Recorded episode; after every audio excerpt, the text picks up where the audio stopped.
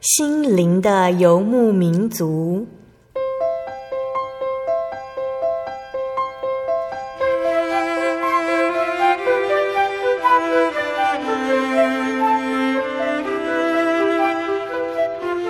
在这个谁都不管谁的后现代社会里，每个人的心灵都是游牧民族。成长的过程就是寻找的过程。每一颗漂泊的心灵，其实都在寻找生命的绿洲。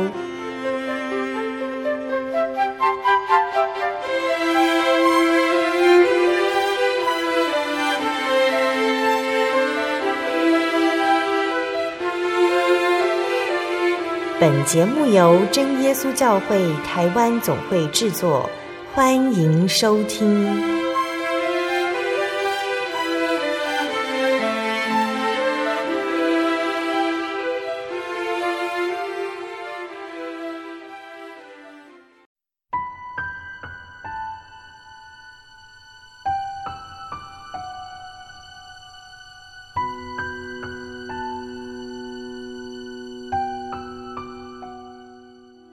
Hello，所在空中的听众朋友们，大家平安，欢迎收听心灵的游牧民族，我是贝贝，很高兴今天能够在空中和大家见面。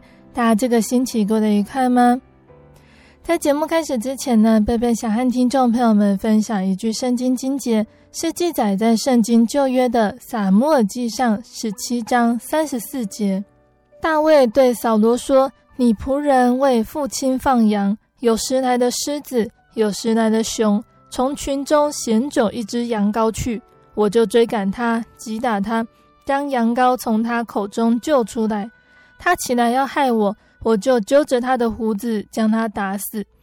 你仆人曾打死狮子和熊，这位受割礼的非利士人向永生神的军队骂阵，也必像狮子和熊一般。亲爱的听众朋友们。大家还记得贝贝曾经和大家分享以色列中一位重要并且合神心意的国王大卫吗？大卫在还没有被拣选的时候呢，他只是个牧羊小童。小的时候，大卫曾经亲眼看见狮子匍匐冲进父亲的羊群中，叼走了一只羊。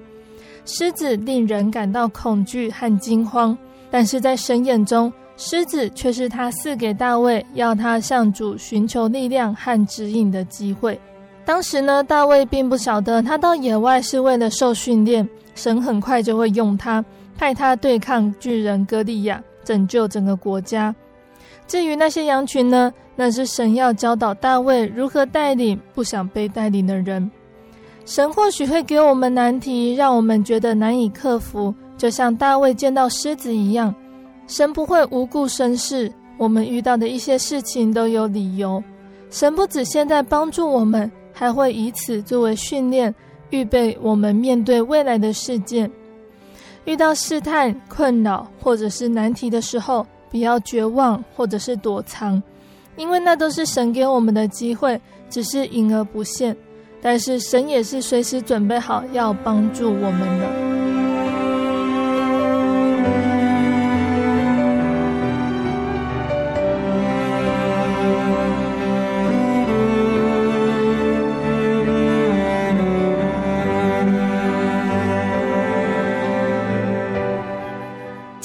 播出的节目是第一千一百三十五集《小人物悲喜》，终于找到真神真信仰。节目邀请了真耶稣教会彰化教会的林秉义弟兄。那秉义大哥呢，他是在佛道不分的传统民间信仰中成长的，从小家里面拜什么就跟着拜。国中的时期呢，他由父母带领进入一贯道求道，但是心灵上总觉得还是缺少了什么。退伍之后呢，他经常探访各大庙宇，寻找名师指点修行。秉义大哥他从来没想过会成为基督徒，但是由于太太是基督徒的关系哦，他很想了解他的信仰，于是先买了一本讲述基督教的书。后来他的太太发现罹患的乳癌，心里忧愁，他的小姨子要他在台湾找真耶稣教会，寻求真神的帮助。那主耶稣会如何带领他们家呢？相信听众朋友们已经预备好要聆听秉义大哥的见证了。我们先请秉益大哥来和听众朋友们打声招呼哦。哈利路亚，各位听众朋友，大家好，我是彰化教会林秉益。那感谢神给我这样的机会啊，为主做见证。前面说到的秉义大哥，今天是要来分享你的信主见证。那可不可以先请秉义大哥和我们分享你的原生家庭是什么样的信仰情况呢？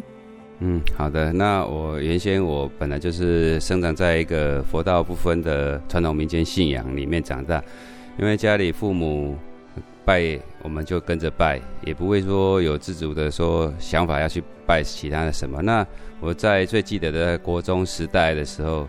那我父母带我进入那个一贯道求道，那一贯道的号称它是可以天堂挂号、地狱出名，那是时候也是相当心动，所以我们父母就带我们去去求道。那我进去求道过程里面，那虽然有号称这样的一个过程，可是从小因为国中的时期还并不会觉得说对我来讲有多大的好处，嗯。啊啊，所以心理上也总缺少了什么。那直到当兵退伍后，因为我个人就比较喜欢看一些书籍，从小也就会到寺庙去走，因为家里我家住就刚好住在庙宇的后方，嗯，好，那从小也就都在庙前方庭院呐，那些神桌啦，在那边玩，哦，所以也不觉得什么啊，只是总那小时候常常会看到他们烧很多的金纸，那我觉得那时候我就看有些书人说。那你烧金纸是在贿赂神吗？那你如果不烧金纸的话，你是不是神就不保佑你了呢？嗯、那所以我的感觉都觉得说，诶、欸，这样好像，那你就跟传统民间的一般人是一样的。那我要贿赂你，你才会来帮助我。那我不不跟你烧金纸，不贿赂你，那你就不会来帮助我。这个是我们要的神嘛？所以那时候小时候我就觉得比较纳闷，所以我也就对这个信仰，传统信仰一直在找一些比较。符合说真理的一个信仰，所以我一直就在各大庙宇里面去寻访，所以到处找，包括佛教、道教，我经常去，也到过道教的那个山区啊，那方圆十公里都没有任何人烟的地方，那我就在那边参禅打坐，就每天就是在那过着远离人世的一个生活。那在那边是人是相当的平静，因为你没有世俗的纷扰。哦，然后没有世俗的这些家庭的牵绊，你只会一心只在那个山区里面享受山里的宁静，然后去求道，哦，然后在那边灵修，哦，那读经打坐，哦，这样是让我感觉是相当好。可是人嘛，活着一定是要为生活事情忙得团团转嘛，那还会遇到种种的考验与磨难，那也似乎没有止息的循环下去嘛。那所以说有句话就讲了，人生之人生不如意十之八九嘛。那一般人你在事业、家庭平顺的时候，他是不会去刻意寻找神的。那那像我，我那时候也是因为在事业上遇到瓶颈，那所以我才会去刻意寻求神。那我会到山上去灵修，也是想说能不能有在事业上有突破啊。那可是我拜了这些神，可是他。也烧了那么多的金纸跟香，可是能得到保佑吗？也没有。那所以，我我更觉得说这一家可能不是我要的。那我又就去找寻另外一家。所以一直在传统信仰里面打转了相当久。那我也到过很多的寺庙，他甚至说哦，他是某某观音转世，某某神佛转世，要信徒们称呼他为什么？哦，他是什么救主一样。可是我觉得很奇怪的是，我所阅读的书籍里面，并没有说哪一个人他转世，他可以自称他是某某人转世的，可以来去敬拜他。可是这让我感觉到，这样的信仰也是很奇怪的事情。而且那时候，我我觉得个人的观观感是相当不好的，因为曾经我有一个也是同样那个那家庙会的信徒。他的徒弟已经性侵其他另外一个女徒弟，他竟然还可以默许。那我想说，这样是什么一个宗教？怎么有可能这样子？所以我就远离那一个道场啊。然后后来我就一直在这里面旋转啊。到我有一个朋友家，他给我一本有关于佛教的书籍。那有关于佛教的书籍，我就变成开始有兴趣的看，因为它比道教的那些讲的生死比较更。客观、更清楚。那所以那时候我就一头栽进去，在佛教的领域里面，那我就相对的买了很多的套书啦，然后就一直在学佛啦，哦，念经啦、诵经啦这些事情，然后也皈依了哦那个法师的门下。那可是我越皈依到最后，我有一个很大的感觉是，我人生无所求，我就一心想要成佛。那那好像我要放弃所有的世俗的一些欲念。那我觉得说这样也不对啊，所以我突然就打住了。那我就也不大敢再去进一步的深入去了解佛道的一些好过程，因为像他的里面讲的什么很多的四圣第十二因缘啦，很多的佛的名称啦，尤其我们在彰化体育馆会经常举办法会，而且那举办的法会里面那个功德主，竟然是有价目的。哦，我不可想象那个功德主竟然价目可以高到几百万，小的可以。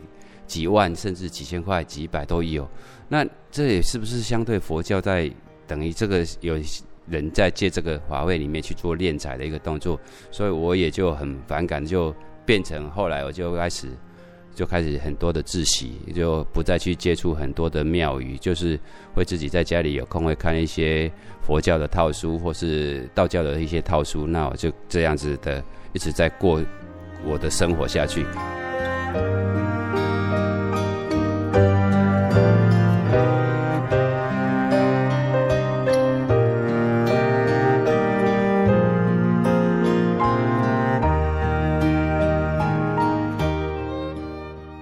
直到我认识了一个朋友，他是民间的所谓的法师，啊，民间的法师。那我原他是号称他是可以通灵的，可以做很多的法事。他也曾经讲过，他把疯子呢医治好了，啊，然后他也做了一些很不可思议的事情，让我觉得说啊，什么房间的什么你一般人，他只要事业不顺，他就会说啊，你是犯了什么水关啊、车关啊、火关啊，或是。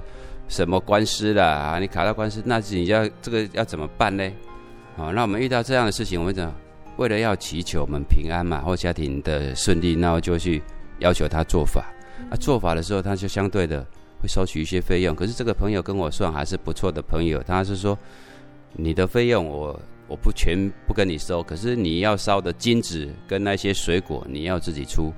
那我想说，还不错啊！你这样子，你如果可以帮我解消除这些灾难啊，或者怎么样，我是觉得很好啊。哦，结果一烧下来，那金子是一整箱一整箱的烧，那并不是说我们房间看到的说哦一叠一叠，而，它是好几箱好几箱的烧，烧到甚至还要去借人家庙宇那种焚化厂去烧。我说我这样也太恐怖了吧？那你这样是不是贿赂神明更大的一个？我从小的的想法又开始了，又出来了。他说：“你这样子就要贿赂他，那你才能得到平安。可是你烧了那么多金子，祭拜了那么多的水果之后，竟然你也没有得到比较平安啊！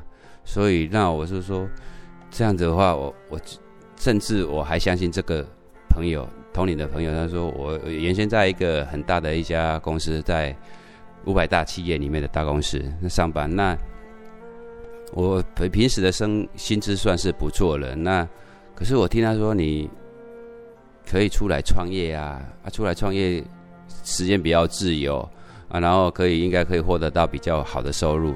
那我我就在想，那时候我在想说，诶，既然可以这样，因为大公司嘛，大公司的职缺很容易就额满了，那没有人离职，你想要再往上升的话，机会是很很小的，所以我就。决定了，毅然就决定了说，那好，那我就相信我这个朋友出来创业。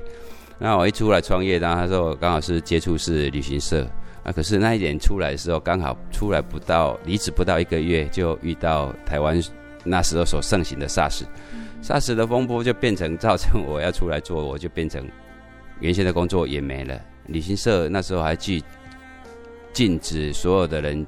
一起出去国外，甚至禁止聚会。如果你出国回来，可能怕 SARS 感染，还要隔离，所以以致我就变成那个行业也没办法做了。啊，没办法做，在没有工作的情形下，就转战到传直销里面去的。这个业业界里面也三五年的时间，哦，那到后来也就介绍做婚姻的时候，才到大陆认识我的老婆。那我老婆，我在认识她的时候。他他跟我讲，他是基督徒，他是中国福建福清人啊。然后我我想说，我从来就不认识基督。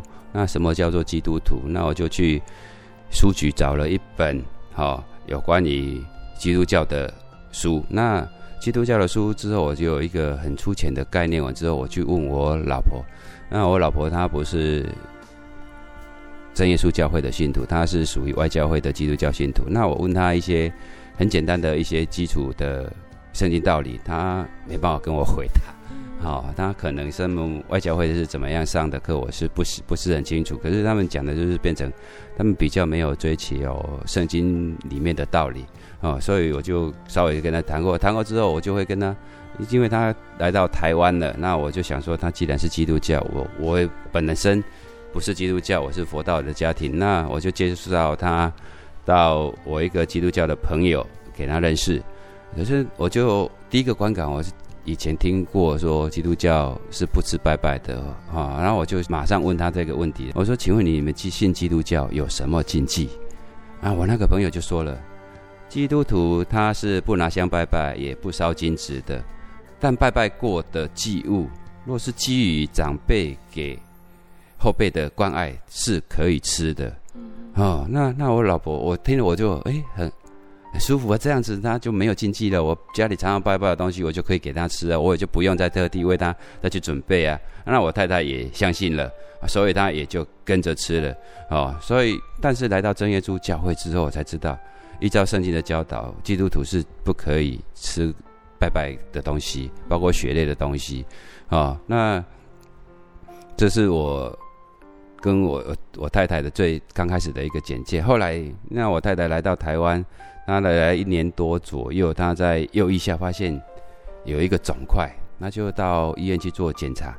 那医院检查完之后，他详细的检查完，他得知他是患乳癌第二期。那我老婆第一个反应说：“为什么是我？我我我还这么年轻，为什么会是我？”哦，那医医师跟他说：“你这个的话需要做切除手术。”那那这时候的。我太太她就会心里就很很烦闷了啊，因为既然我得了这种病，她就很忧愁，所以她就打电话告诉了她家乡的妹妹。哦，那我小姨子她是福建省哦真耶稣教会的信徒。哦，那因为她的心脏病，那就是求主耶稣帮她医好的，所以她就告诉我太太要在台湾去找真耶稣教会啊，求真神的帮助。那那我就去，我基于疼爱老婆嘛，想说这样子，那我就上网去查，那上网去查到真耶稣教会的地点，刚好离我家很近，那只有差不多五六分钟的的路程而已。那我想说让太太有个信仰寄托是好的，那所以我就带她到彰化教会来聚会，而且那时候因为我是传统信仰，所以我就跟她说，我只载你去到楼楼下啊，你去聚会聚完会的时间，哦，我再来载你。那我不会想要进去里面，那你就你自己去就好了。那就有一段时间是这样子哦，那就让他自己来慕道哦。哦，时候我是不晓得，那时候是叫做慕道，因为他也不是真耶稣教会的信徒哦。那那后来就他就因为要手术嘛，乳癌二期要手术啊。手术的时候，那弟兄姐妹教会的弟兄姐妹就很多人去关心他。我说我从来没有遇到过说有这么多人可以关他关怀我老婆这样子。哦，那在住院的期间呐，或是在打化疗的期间，教会的信徒经常来跟他来关怀他，然后让他心里哈得到很大的一个安慰啊，然后也带来了一些他的需要的一些补养，那一些补充品。那那我会觉得说，我自己家人都没有这么样的可以这样的关怀了。那这些人跟我非亲非故。那可以经常来这里为他安慰他、关心他，哦，所以我我是觉得说，诶，这是什么样的力量？怎么教会的力量有这么大的爱心？哦，可以来关怀这样的一个人，啊、哦，而且我太太，我我是觉得说，他这样子，我我也比较安心一点，哦，那当然嘛，他教会的弟兄会到家里来，到了家里来的时候，其中有一位记得一位姐妹就就跟我。分享了圣经的金句，哦，那那个是在约翰福音十五章十六节，他说：“不是你们拣选的我，是我拣选的你们。”那当时的我，我就很大的反应了，我就跟他讲说：“人是自由意志的，哦，我要信什么，那选择权在我，为什么怎么会说在你们的神呢？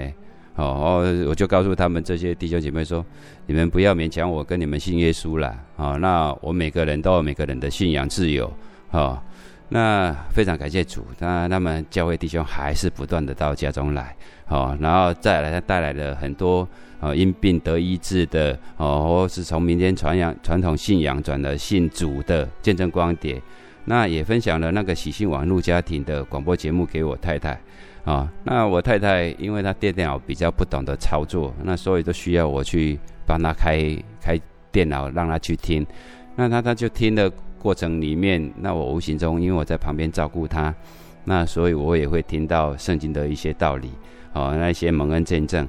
那因为我会想，我也平时我也想，我说我老婆身体早日康复嘛。那听了这些很多的道理，那我也就替我老婆祷告，因为我是。属于那个默祷，因为我也没有给我老婆知道，然后我就帮她默祷。默祷的时候，诶，我有帮我太太默祷，她就身体会好一些，也就比较说不会那么痛苦哦，她也就比较不会说啊在哪里痛哪里不舒服。那我因为我工作上的关系啊、哦，那我也常常腰酸背痛。那我想说，那那我也祷告神，看是是不是能得到神的帮助。那我祷告神真的是非常神奇。我有祷告，我老婆她身体就真的比较好一些。那我自己的腰酸背痛也很快的，隔天竟然可以会不酸不痛。我说奇怪，去看医生都要打针吃药，好的也没有这么快吧？可是竟然跟神默祷而已，他竟然就有办法让你说，哎，隔天起来那就腰也不酸，脚也不痛。我说这样的神让我燃起了更大的一个好奇心。我想说。既然有这样的神，那那我可能会很想要去了解他。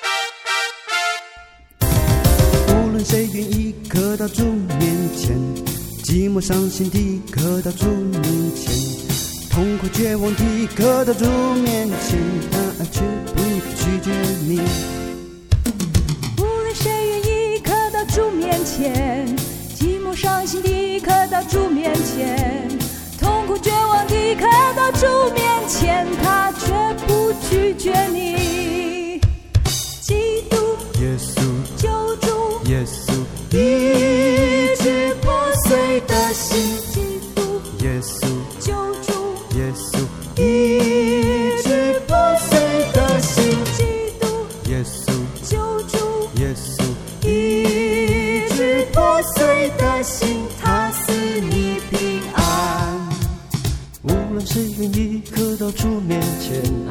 寂寞伤心地刻到主面前，痛苦绝望地刻到主面前，他绝不拒绝你。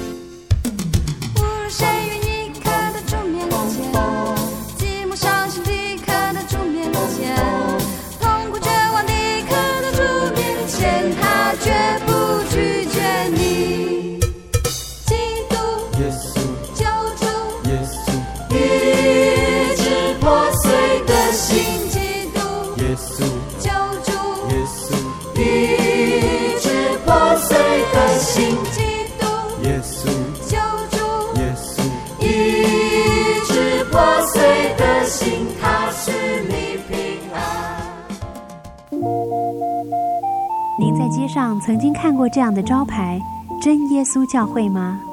也许您很想，但是却不好意思进来看看。其实我们真的非常欢迎您。下次当您在路过真耶稣教会时，欢迎您进来与我们同享神的恩典。真耶稣教会，台中邮政六十六至二十一信箱，欢迎来信，愿您平安。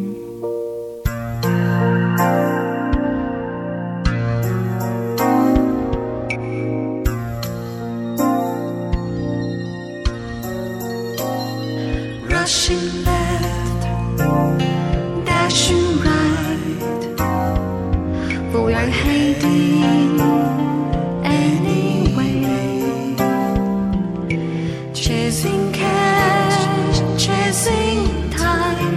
Why won't you see this is a crazy maze? Lift your head to the sky,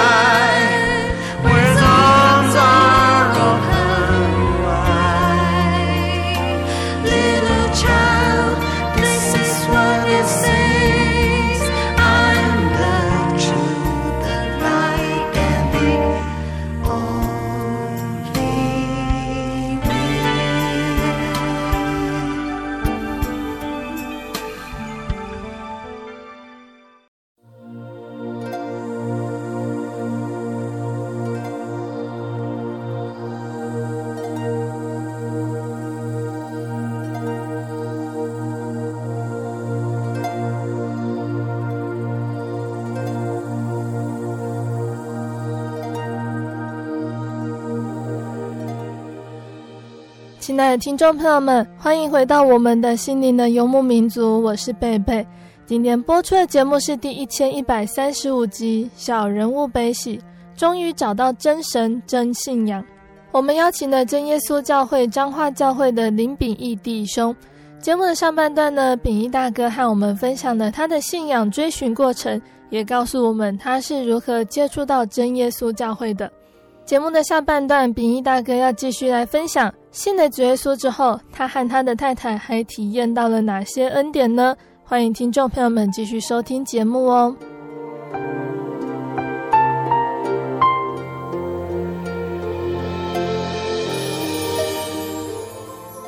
在节目的上半段呢，秉义大哥和我们分享到了初次接触到真耶稣教会的过程，在信仰上可以体验到真神垂听大哥的祷告，那也让大哥对于耶稣这份信仰产生好奇心。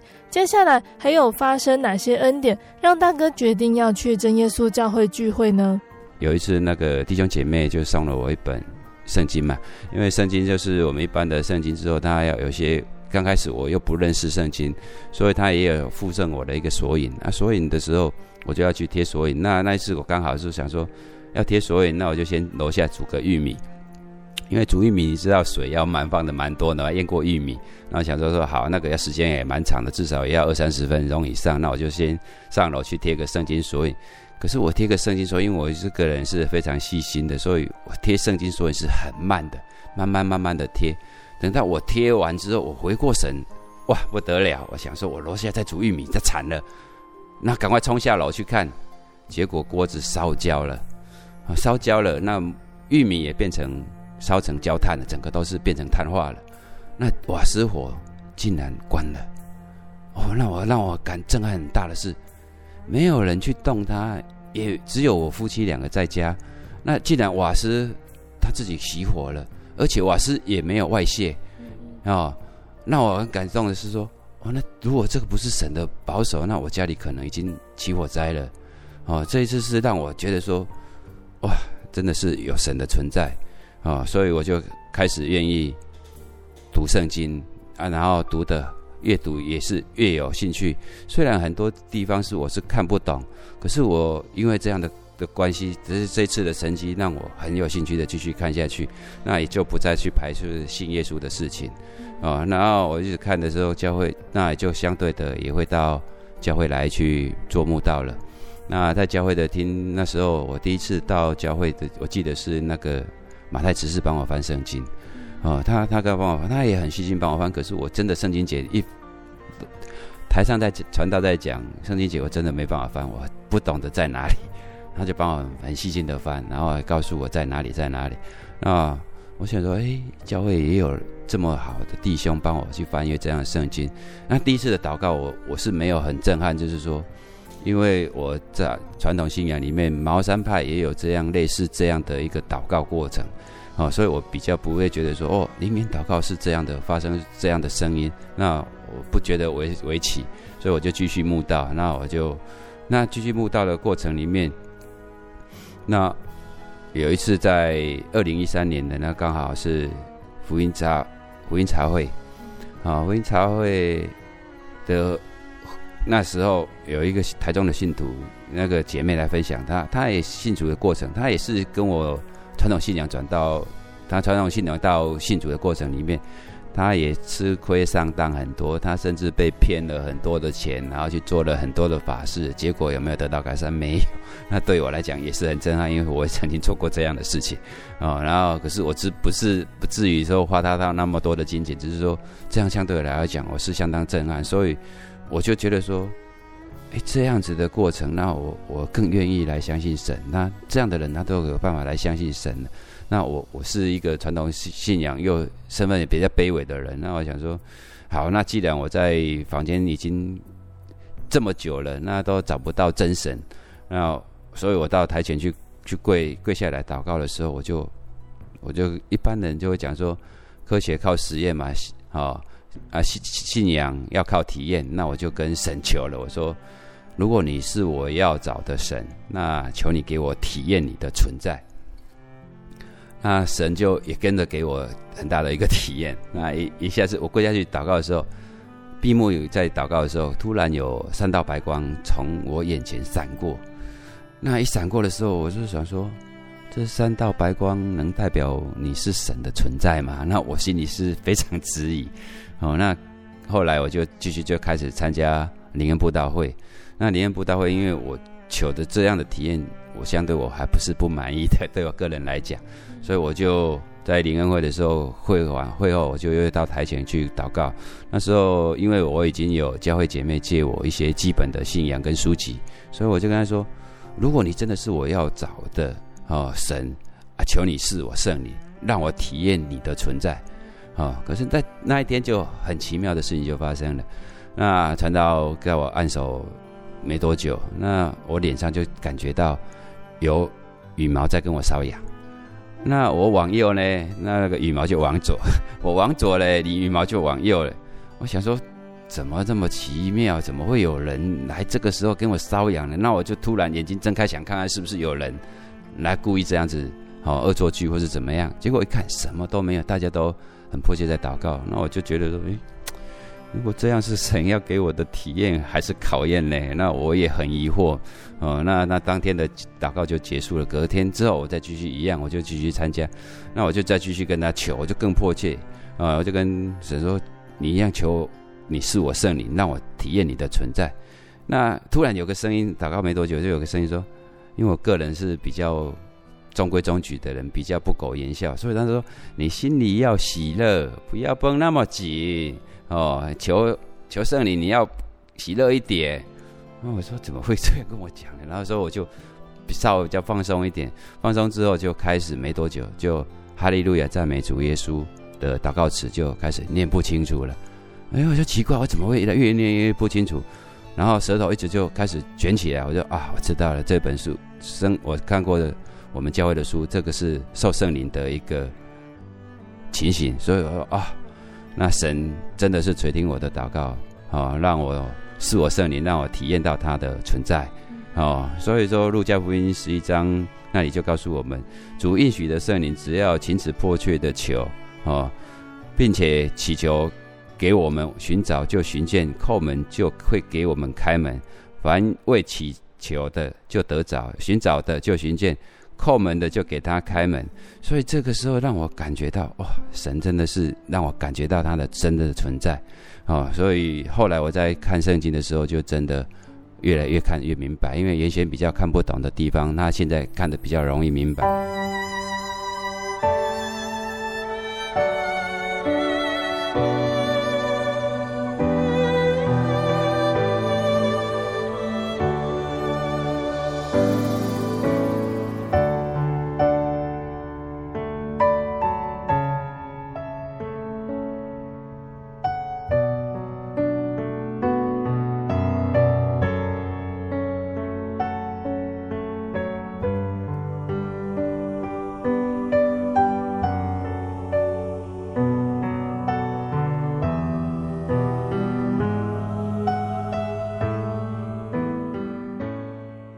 受圣灵之后，我回家，因因为我家里是传统的佛道信仰，我很多的佛教套书、道教套书，甚至很多的偶像画像，那我就立刻决然的就开始把它清除了。那并刚开始的传道谁都没有跟我讲，那我就开始先清除这些东西，因为我已经找到我要的信仰，这些以前的旧思想，我就全部通通把它丢掉，我就就再不用它了。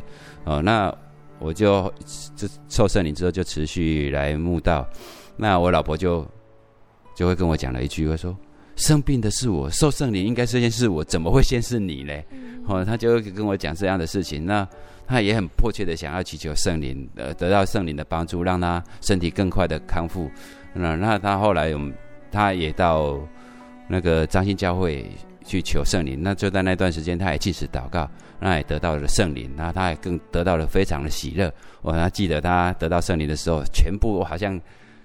跟所有的弟兄姐妹，只要他认识的，就是跟他讲说他受圣灵了，他很高兴，非常的喜乐。那那也是感谢神的带领。那我想说，在这一段墓道期间，受了圣灵，因为我想说圣对圣经的道理还不是很清楚、很了解。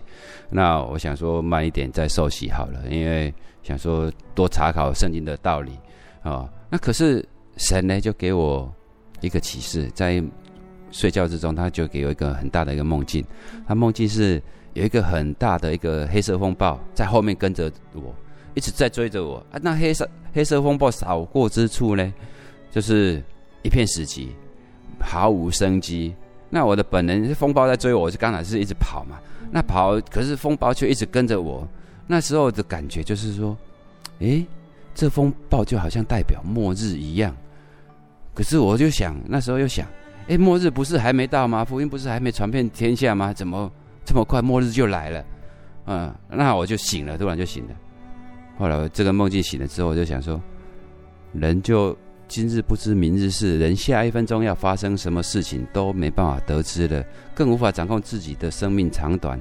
哦，应该赶快受洗才能得救。哦，这个是让我一个相当大的一个启示，所以我就很仔细的再去思考这个问题。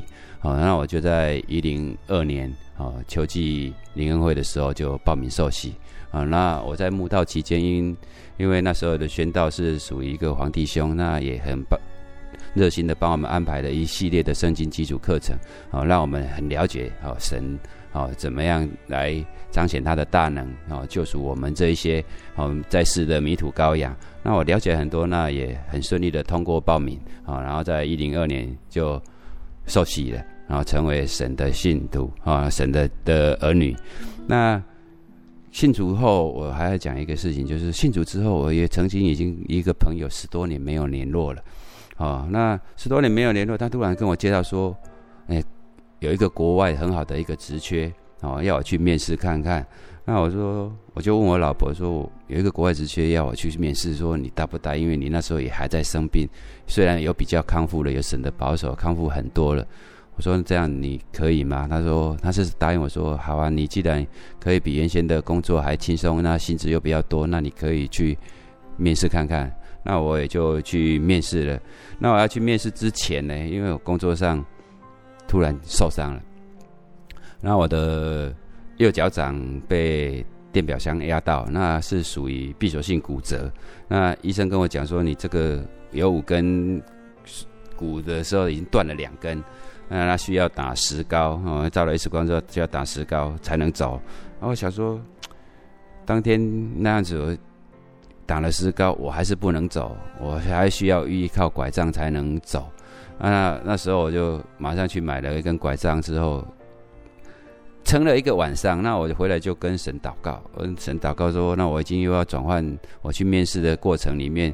哦，那已经面试通过了，可是也要转换了。那我现在脚受伤了，那我怎么有办法去上这个班？我就跟神祷告，啊，神很奇妙的给我一个很大的回应。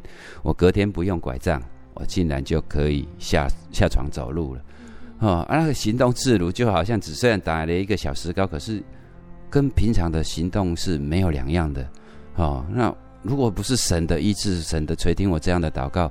那我哪有可能说右脚掌闭锁性骨折，隔天竟然可以行动自如的？我是以前所看的、所经历的，没有看过这样的事情。这个是，而且更何况是我自己亲身体验到的。所以信我们的主是相当有一大很大的依靠、哦，所以我就很容易的就转到一新的工作去的，这一切都是神的保守哦。所以这里圣经里面，呃，也就讲了一句：凡老虎担重担的人，可以到我这里来，我就可以使你们得安息。这在马太福音十一章二十八节就有讲到。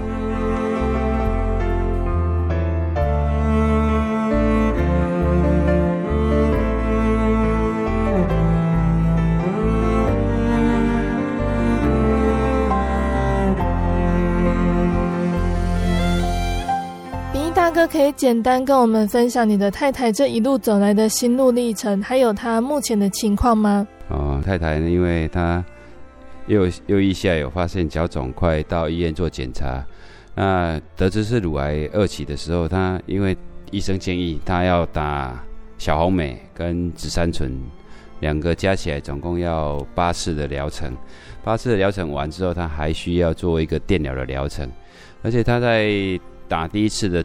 的小红莓的时候，她头发会开始掉光，啊，他掉光的时候，她就因为化疗的药它是很强烈的，啊，她以至于她身体就产生很多的不适感，包括口干舌燥啦、味觉改变啦，啊，然后身体的免疫力降低，哦，然后身体经常会腰酸，身体就是很多的地方不舒服，包括手啦、脚啦都会有阻塞。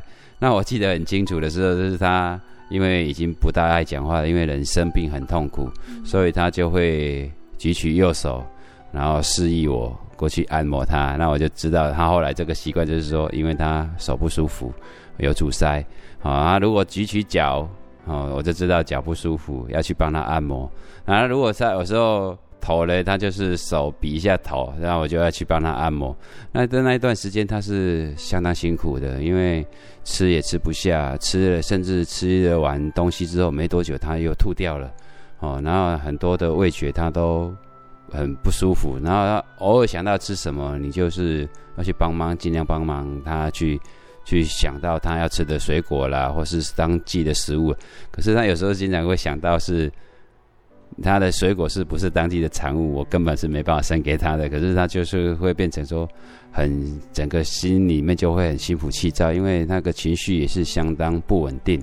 哦，那那后来因为呢，把那感谢神哦，他他都来教会慕道的过程里面，他开始依靠神，依靠神，他很如期的打完这一些化疗，因为他要打化疗，他需要。在血液里面监测红血球跟白血球是不是有偏低啊，或是偏高，那个都不行啊。那如果达到那样的正常数值，才能做化疗啊。那很感谢神，那让他一路这样子一直很正常的化疗。可是他在化疗这段期间跟电疗期间，他是很痛苦的啊。然后如果不是神的保守。哦，或者是弟兄的姐妹的安怀，他可能他也撑不了那么久。哦，那那一直过来的过程里面，弟兄姐妹给他很大的一个安慰，跟神给他很大的一个依靠跟支柱。在这里面，他曾经听到神，哦，给他很听到很美妙的乐曲啊，那。他就觉得哦，他非常喜乐，他忘掉他身上所有的痛苦，然后聆听到神给他的那个很很美妙的那种诗歌音乐，哦，那那也得到让他精神有很好的一个寄托。那在电疗期间呢，因为有由于需要我我去工作赚钱养家，那彰化教会的弟兄姐妹很热心的帮忙陪伴他去就诊。那电疗的过程呢，也一样都很非常的顺利啊。那医生说，做完整个疗程之后，已经大约快半年的时间了。那半年，那吃药追踪的话，还需要五年的时间啊。那啊，后来他有一段时间，他就对吃药，他也每次吃的他也很很不舒服，每次吃药的那种感觉，都会改变他身体一些状况，所以他都是非常不愿意。然后他就祷告神，那倚靠神。然后求神祷告，他的信心，神也给他相当大的信心，哦，他就把吃这些控制的药物也停了。可是他到现在身体跟平常人外观看起来是一样红光满面，没有什么两样，只是他是不能提那些重物了，或是比较不能做劳累的事情。所以他他整个精神上，如果不是神有给他这样的依靠，他们没办法像今天可以恢复得到这么好。那有机会能听到他见证的话，他会讲述的相当更详细，他的一个蒙恩见证的过程。感谢主哦，因着太太的生病，看起来是不好的事情，但是秉一大哥一家却因此得到了恩典。嗯，当时教会的弟兄到家里来的时候，姐妹就跟我说：“不是你们拣选的我，是我拣选的你们。”那时候讲完这一句，我就马上跟他反驳。说信仰自由嘛，我你不要勉强我跟你们信耶稣嘛啊，人就本来就自由意志。那那一段时间也过了好像好几个月的时间了。那时候在讲这句话的时候，我还是很硬心不信的。那时候也还没有接触教会，一直到他电了，我已经开始去上班了之后，我就开始听到这一些见证，才开始软化下来的。然后我才会觉得说，如果不是神，你真的没办法来信主啊。啊，如果不是神借着我老婆生病，我也不会来信主啊。我就是一样在外面啊，过去就是过去的，就这样子，也不会想说要进来教会。所以神的恩典，哦，他就满满的临到我家，让我感受到的相当的深，哦。所以这是我的一个信主经过。若是还有很多。听众朋友，你还没有信主，听到我这样的见证，哦，欢迎你们到真耶稣教会来查考，相信一定会带来你前所未有的收获。所以，愿神慈爱的神赐福给大家平安喜乐，愿一切荣耀归给天上的真神，阿门。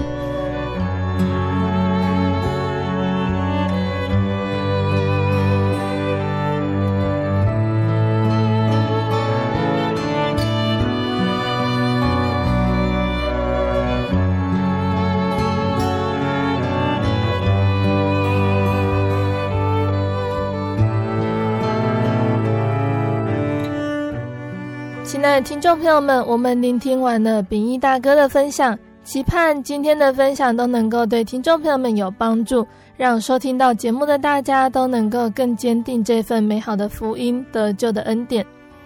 那举凡信主的过程呢，都会经历探索、追寻、更新这三个体验，最后会沐浴在主的恩典里。然而，这三个阶段都需要亲身体验，才能够真正去体验到真神。那从不信主到信主的过程里呢，这真的是探索、追寻、更新的写照。探索呢是专心查究的意思。如果人没有抓住一个契机，就没有办法体会。如果我们有机会认识这位真神耶稣，这是人生的契机。如果没有把握住这一次的际遇，便会丧失进入恩门的良机。所以，人的思考或者是行为动作的探索，都会影响与神亲近的关系。所以，当主耶稣慈声在呼召我们的时候，就要积极的打开心门，引主来倾听、回应主的恩召，相信主耶稣必与我们同在。那我们也要在真理中、在祷告中、在恩典中寻求神，就是靠着多多阅读圣经，奉主耶稣的名祷告。借着圣灵的帮助，才能知道属神的事情。那举凡我们的生活、动作，还有生命存留，都是在于神。所以，我们一切的生活、行为、动作，都是可以经历神的恩典，还有眷顾。如果我们体验到神，渴望想寻求到神，神就会赏赐机会给我们，让我们去寻找到他。那当我们借着赦罪的喜和圣灵的浇灌，使我们的生命得到了更新；那同时借着角色的真理，使我们成圣而得到确实的更新变化。这样丰盛的恩典，在我们的生命历程当中，是可以寻求神的怜悯还有恩眷的。虽然每个人的生命旅程会有不同的经历和价值观，但是在探索、追寻、更新的生命见证中，同样都能够体验来自神的感动，还有恩典，所以我们当趁着还有今日，把握良机，就能够得着这个好的无比的福分。那最后呢，贝贝要来和听众朋友们分享秉一大哥要点播分享的诗歌，这首诗歌是赞美诗的九十首，数算恩典。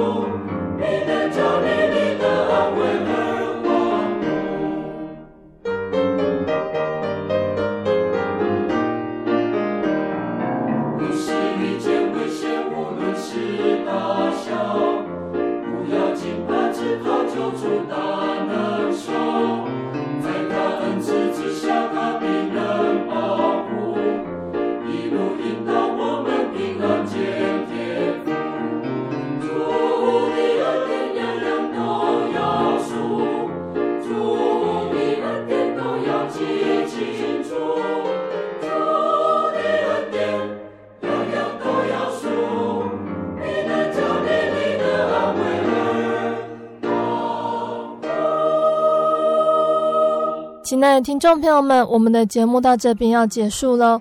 如果你喜欢今天的节目，欢迎来信索取节目 CD。